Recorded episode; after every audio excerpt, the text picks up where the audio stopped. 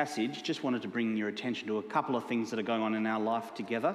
Uh, first of all, last Tuesday night we had the first of our um, Christianity Explored evenings down at the bowling club, uh, and it was a wonderful evening. Uh, you might have seen this, the photo I took. It was Christianity Explored in one room and Crime Explored in the other room. crime, the Crime Forum. Uh, the police were in there if you're wondering what that forum was. Uh, the police were in there. So it was a wonderful night, a good, a good meal, uh, a good, good conversation, very relaxed. Uh, they're really, uh, I think this is one of the easiest opportunities uh, t- for you to invite your, your non Christian, your not yet Christian friends and family along to think about for the first time the message of Jesus. it is on again this Tuesday, and you can come this week even if you missed last week. Um, and I think, I think it would be wonderful if you just take this opportunity over the next couple of days to invite somebody who you might uh, see at work or anything like that. It's a, it really is a very relaxed evening uh, where we have a meal, um, a short video, and then a relaxed informal discussion where no one really feels put on the spot or anything like that. Uh, so I encourage you um, to get along to that if you're able to. Do we have a slide there for that? I think maybe not. Next one? No? There it is. um, and so you can go to that website if you'd like to have more information bit.do Christianity Explored. Also, on the long weekend, uh, we're going to have the registration details out next week uh, for the marriage enrichment weekend. Uh, that will be uh, having a kids program that will be running across the Sunday and the Monday. I encourage everyone uh, who's married uh, to to think about how they can carve out time to be at that. That'll be the Sunday afternoon and the Monday of the long weekend. Uh, that would be a wonderful, a wonderful opportunity. All right, why don't I pray for us again as we get into uh, this passage uh, from God's Word? Uh, Father, we pray now that as we uh, come to uh, consider this part of your Word, that you'll be giving us attentive hearts and minds, and you'll be giving us a humility that is ready for you to do work in our lives. Amen. Well, a few weeks ago, we looked at the story of the two lost sons and the lost coin and the lost sheep, the lost sheep. Uh, and you might remember uh, that we were, I kind of referenced the hymn Amazing Grace and what it means to uh, sing the words, I once was lost, but now I'm found. Well, today I'd like to look at another lyric of that famous hymn by the former slave trader John Newton. Uh, it's the opening two lines of the song. But what I'd like us to do uh, as we get into it, I want you to think, I'm going to read out those lyrics in a moment, but I want you to think what comes to mind when you hear those opening two words, two lines, trying to remove the melody for a moment and even remove the idea of it being read as poetry. Okay? I'm going to read out those opening two lines of the famous hymn Amazing Grace. What, what comes to mind when you kind of take the melody bit away and the poetry bit away? What do you notice? Okay, here's, the, here, here's how it reads Amazing grace, how sweet the sound. It saved a wretch like me. What did you notice when you heard it kind of separate from the rhythms that we normally sing it in? Perhaps you got a fresh sense of what was going on in the author's mind. He not only calls grace amazing, but interesting, after he says the word amazing grace, it's kind of like he has to have this little pause, pause in his train of thought to savor the moment, doesn't he? Amazing grace. It's like, before I go any further, how sweet the sound. and then he goes on, after savoring the sweetness of that concept, amazing grace, he then goes on and candidly and unashamedly describes himself as a wretch. He was a wretch. Do you think you could, do you think of grace as something you could honestly and with conviction uh, describe as amazing? So when you think of the idea of grace and God's grace, do you think of it as amazing? Do you think you could, uh, with honesty and conviction, uh, describe your life before being saved by grace as being a wretch? I wonder what would be the evidence of somebody walking in off the street as we if we just sing the words, Amazing Grace, what would be the evidence that we believe those words, that we really think grace is amazing? And we really believe that life without that grace means that we're a wretch. Uh, there's a famous quote from the German uh, philosopher Friedrich Nietzsche, and he is very cutting. You might have heard it before. He famously says, I might believe in the Redeemer if his followers looked more redeemed. It's cutting, isn't it? Now, it is true. Um, there is a sense sometimes that as Christians, as a church, we don't often live like we believe what we say we believe. Uh, perhaps if you've been a Christian for a while, you might have seen other churches around the country, around the world, scratched your head and said, Oh, these guys really worship God. They really look like they're amazed by God. Why can't our church be more like that? Like, why can't we just be, you know, just, just jumping for joy? Or I'm not sure if you're pleased to know, maybe you are, but today we're not going to do a checklist comparing our church to all the other churches around the world. But far more important for us today is to turn to God's word be shaped by God's word. And if you've just joined us, we're in the middle of this teaching series in Paul's letter to the church in Ephesus. And this letter is a letter that is written, and this is really important, to Christians. And in part, he wants Christians to praise God more and more, be in awe of God more and more. Specifically, what he has done and what he's continuing to do in this thing that we call church this assembly of those people who come to praise and trust Jesus. And what we're doing this morning is one example of many assemblies, many churches around the world. And what he wants his church to do, our church to do, is to marvel at the power of God's work in our lives and what God is doing. Now, it is important, as I mentioned, to note that this letter is written to Christians, to those who have already uh, given their life to Christ, to those who have already asked for forgiveness, those who have already turned to follow uh, Jesus as Lord and not the ways of the world. It's, it's important actually to acknowledge this because sometimes certain truths can only be fully appreciated, maybe naturally more appreciated in hindsight or after the event. Perhaps, you know, you might see and I imagine you see your child playing in the ocean and you see a shark swimming around them. You could shout out, you know, hey, there's a shark there, you're going to be eaten alive, you're going to have your limbs ripped off. If you don't quick get out of the, get into the boat, I'm going to take you to the shore. Or you might say, you're in danger, come on. now, before uh, we become Christians, we respond to the good news of Jesus, God's rescue plan and salvation in Jesus. And sometimes that can mean, well, I think it's always true. We've only accepted a little bit of the information. We've only accepted a little bit. We, we know that we need to be rescued. We know that Jesus is Lord. We know that we need to turn back. But what we have in this letter to the Ephesians is written to Christians, to those who have been redeemed, for them to look back, to help them get a fuller sense of what has really gone on. Paul begins in this chapter, chapter 2, by getting real with how bad things really were before we were saved. In verse 1 and 2, he describes us as dead in our transgressions and sins, in the ways we, in, in which you used to live or the ways you used to walk. He's not saying that we're as good as dead, he's saying that we are dead now, obviously, he's not talking physically dead. What's he talking about? He's talking about spiritually. Our whole being, our whole self is spiritually lifeless. And why is that? What are the reasons that we see in the passage? We're given at least three reasons. We were following the ways of the world.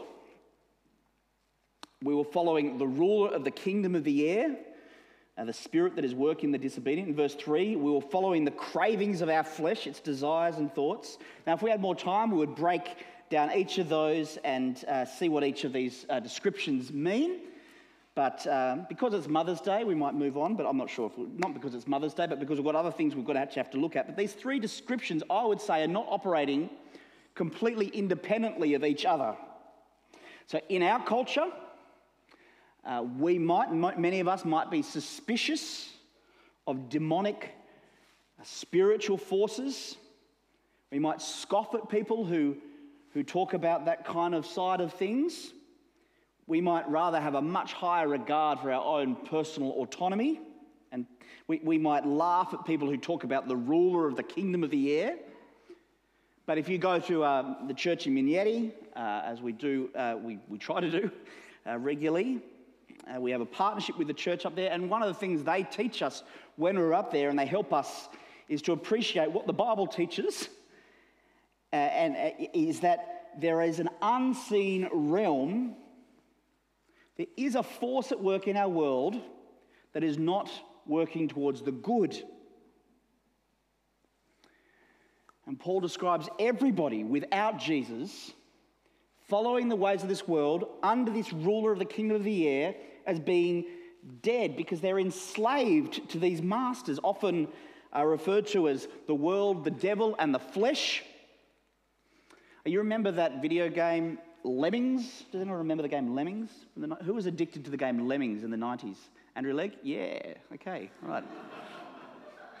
I just assumed as much. Okay, now I, I clarify this with Leggy this morning. Um, now, I, uh, I, uh, I, had to cast my mind back. Lemmings was a game where you had to kind of uh, navigate these little lemmings, creatures, uh, uh, out of harm's way. Uh, they're kind of on autopilot. Unless you actually direct them, gonna, they could walk off a cliff. They could just, you know, and the, the idea is to take, the, they're kind of just on this autopilot without a mind of their own, without a brain. They're just kind of, they're just, just set and forget. Now, this passage, the descriptions are following the ways of this world, the rule of the kingdom of the air, gratifying the desires of the, the flesh. It's in a way, it's kind of Paul's kind of saying we're a bit like the lemmings that are just, we don't know we're enslaved, but we're just enslaved by on autopilot, this kind of cosmic autopilot waiting to fall off a cliff. And our passage goes further saying, without Christ, we're not just dead, but, and here's, here's what I didn't plan to be preaching on Mother's Day, but we were by nature objects or deserving of God's wrath verse 3. Now, wrath is one of those words we probably need to spend a couple of moments clarifying before we move on. When the Bible talks about God's wrath, he's not, it's not referring to God's temper tantrums. It's not talking about God flying off the handle, like losing his cool or anything, having a hissy fit.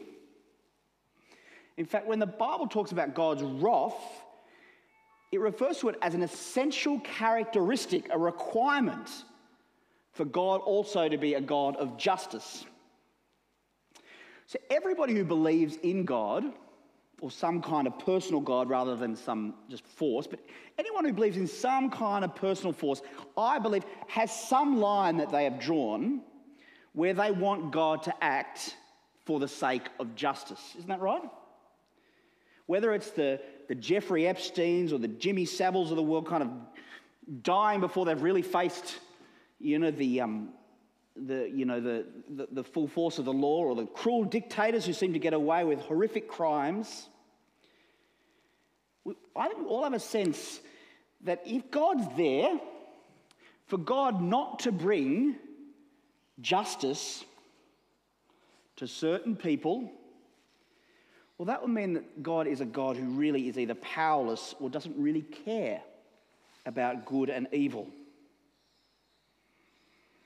And what we learn in this passage is there is a line that God draws where transgressions deserve his intervention, his wrath. And that line actually includes everyone in the world. Hang on a second. Well, that's, that's not where I would draw it. I'll draw it here. See, everyone in this world is not just a programmed lemming who kind of is morally neutral, but also defiant on autopilot against God by nature, choosing to walk away from the way that we have been made. Put themselves at the center of it all. Now, that's going to raise a number of questions for you, and it, th- those questions are raised in the Bible itself. Please come and chat to me afterwards. You might be the, the questions of, uh, well, if we didn't have a choice, where is God's justice? Now, there are a whole bunch of those kind of questions, but today, what we're looking at is really what we were. Remember, he's speaking, this is not the way that Paul is going out and evangelizing the nations. He's speaking to the Christians to look back on what has happened. He's not conv- trying to convince them to step over the line and give their life to Christ. He's saying, This is what's gone on. This is what you were. I, um, I have to have three wisdom teeth out soon. Anyone had wisdom teeth out? Keep your hands up if it's fun. Oh, yeah. Oh, Jason. right, okay. Now, I've been told I've got to decide whether I have a general anaesthetic or a local. Um, hands up for local. Yeah. General? I might not. Be, oh, yeah, right. Uh, now, I've been told that local perhaps is better because under a general, uh, the surgeons can kind of hack away at your teeth, um, stitch you up. They don't really, and yeah, you can take as long as they want. And they have, you know, have no idea what they've been really up to. You sort of wake up and it's all kind of happened. And if you're under local because you're kind of awake, they kind of have to be a bit more careful and um, not muck around as much. Reminds me of that Seinfeld episode where he has all the happy gas and all that stuff. But no, as Christians, when we think about looking back on what God has done, so there's, there's a sense in which when we become Christians, a whole bunch of stuff has happened that we weren't aware of. But we're not just told that God just sort of hacked away and just got us over the line. We're being told all this stuff that God has done, like when He's redeemed us, when He's brought us, He's made us alive. We're being told not to make us feel guilty.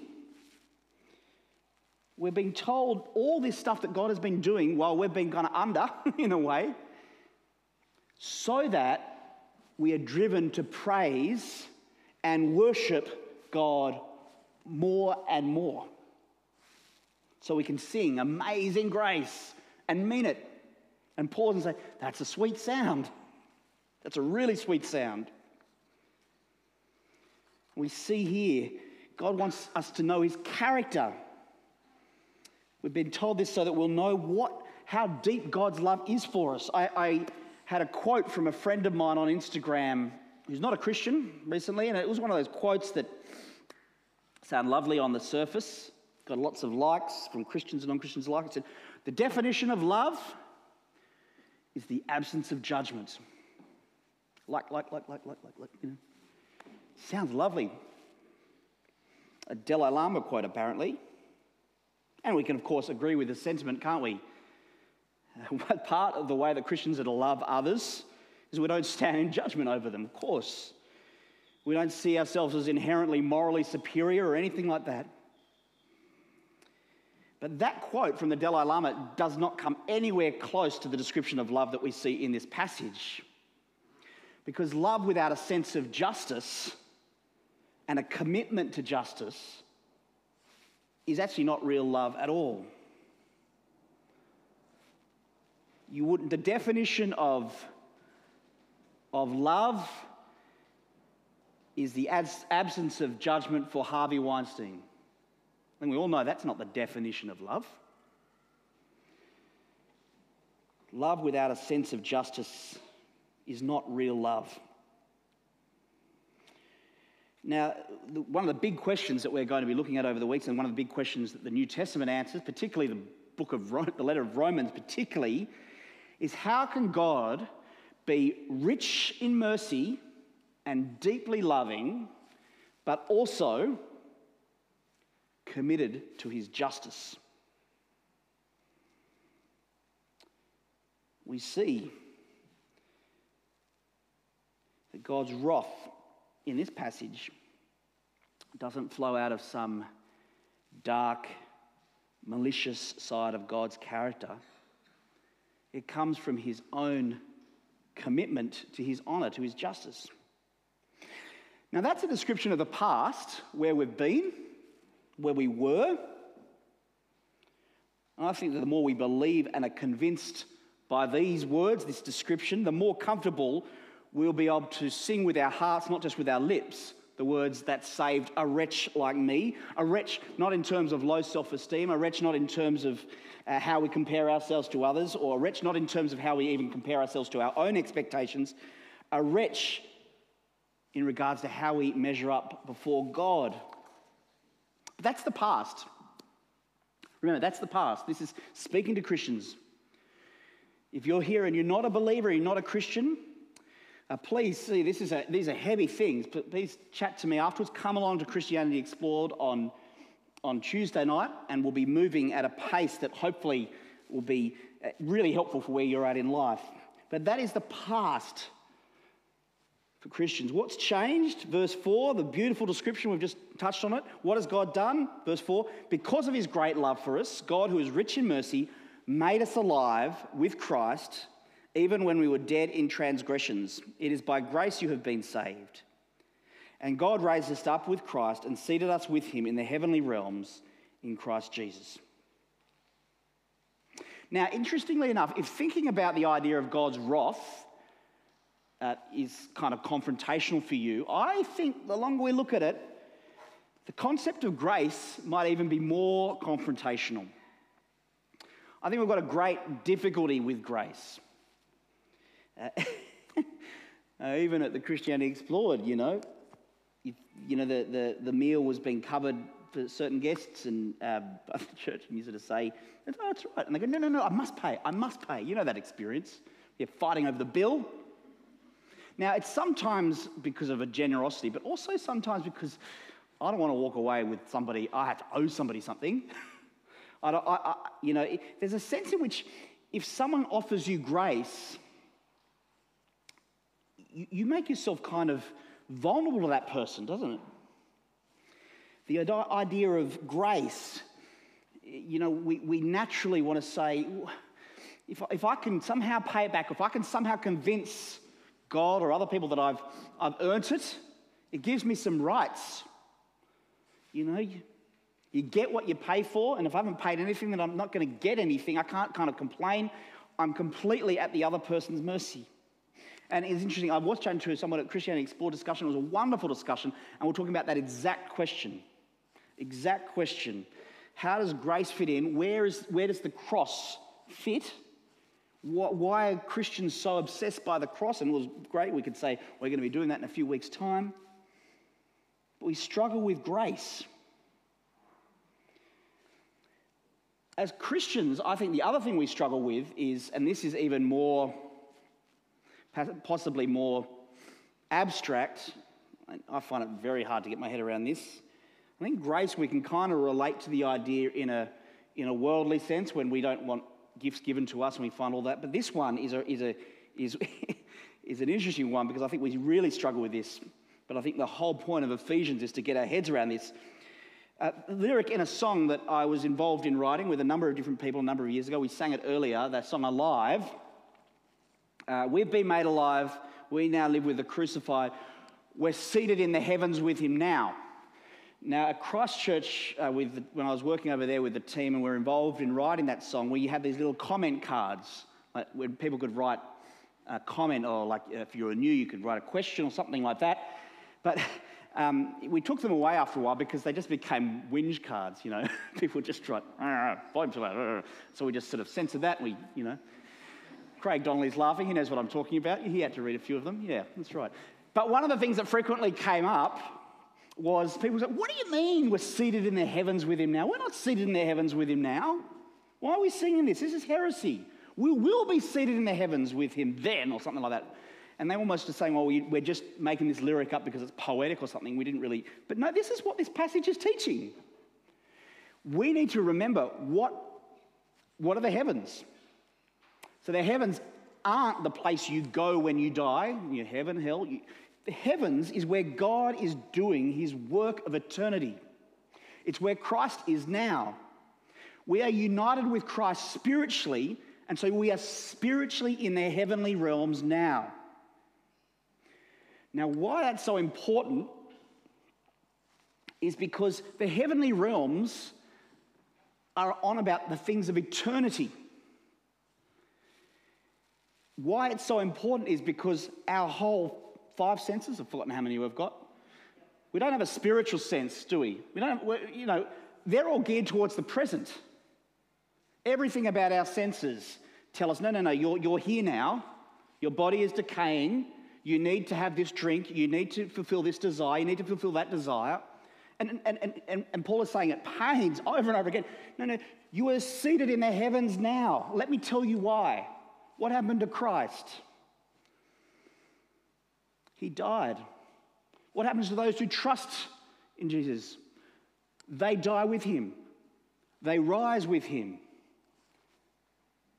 And I was at scripture um, last two weeks ago, and, I was, and, and one, of the, one of the kids said, And you know what happened to Jesus after he died and came back to life? Where, where did he die? He goes, he, he, he, never died. What do you mean he's alive now? And I said, Yeah, where is he? He's in the heavens, he's with God, he's with his Father. And you see this kind of. it's, a it's kind of cool getting a jaw dropping moment. But they genuinely thought, these are year six kids, that you know, Jesus died, and rose, died rose, rose again to sort of prove a point, and then he died again. But no, he didn't.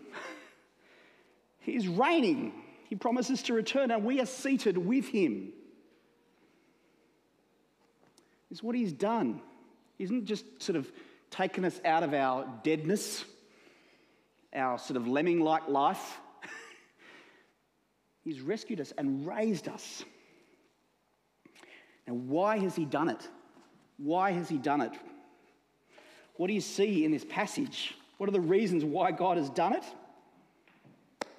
He's done it to build a new humanity, a new people, a church, a gathering, not a church in the religious sense, but a new gathering that reflects his character. And grace is the key to this new humanity. Grace is the key. Why? Because in this new humanity that is saved by grace, it excludes boasting. Now, you might think that's a bit of a random thing for God to be, you know, trying to exclude. Boasting, okay, there's a lot of things you could exclude. Boasting is not just the person wandering around boasting about all the great things they've done. Boasting is projecting the fact that we think of ourselves as mini gods uh, many authors of our own destiny. When we exclude boasting because of grace, we have a, a truly other person centered community, a community that worships God's Son. We see that God has, we are God's handiwork, verse 10. We've been made alive in Christ for God's purposes. Now, here we go to do good works. To do good works and next week, we are going to find out what those good works are. They might involve the things that we might think of as good works, but there's actually a really uh, surprise what those good works are. But we have been saved from being dead by this wonderful grace, raised up to be a new people, a new humanity where there's no place for boasting because God has done it all for us. And we've been saved for a purpose. And we're going to find out what that purpose is next week in terms of the, the detail of it. But I want us to finish just coming back to those words. I'm going to invite Leggy up now just to, um, to lead us. We can't sing along with it, uh, but he's going to sing uh, the hymn Amazing Grace for us. Uh, you can hum along, I guess, under your masks, but no more. I'm just going to read that opening line one more time. Kind of imagining it without the melody, without the poetry. Not that there's anything wrong with that, but sometimes it just helps to see it afresh. Amazing grace. How sweet the sound that saved a wretch like me. Do we share the conviction of John Newton, who wrote that, the former slave trader? Amazing grace. So, as Leggy um, sings it, why don't you just take a moment to reflect on that wonderful truth?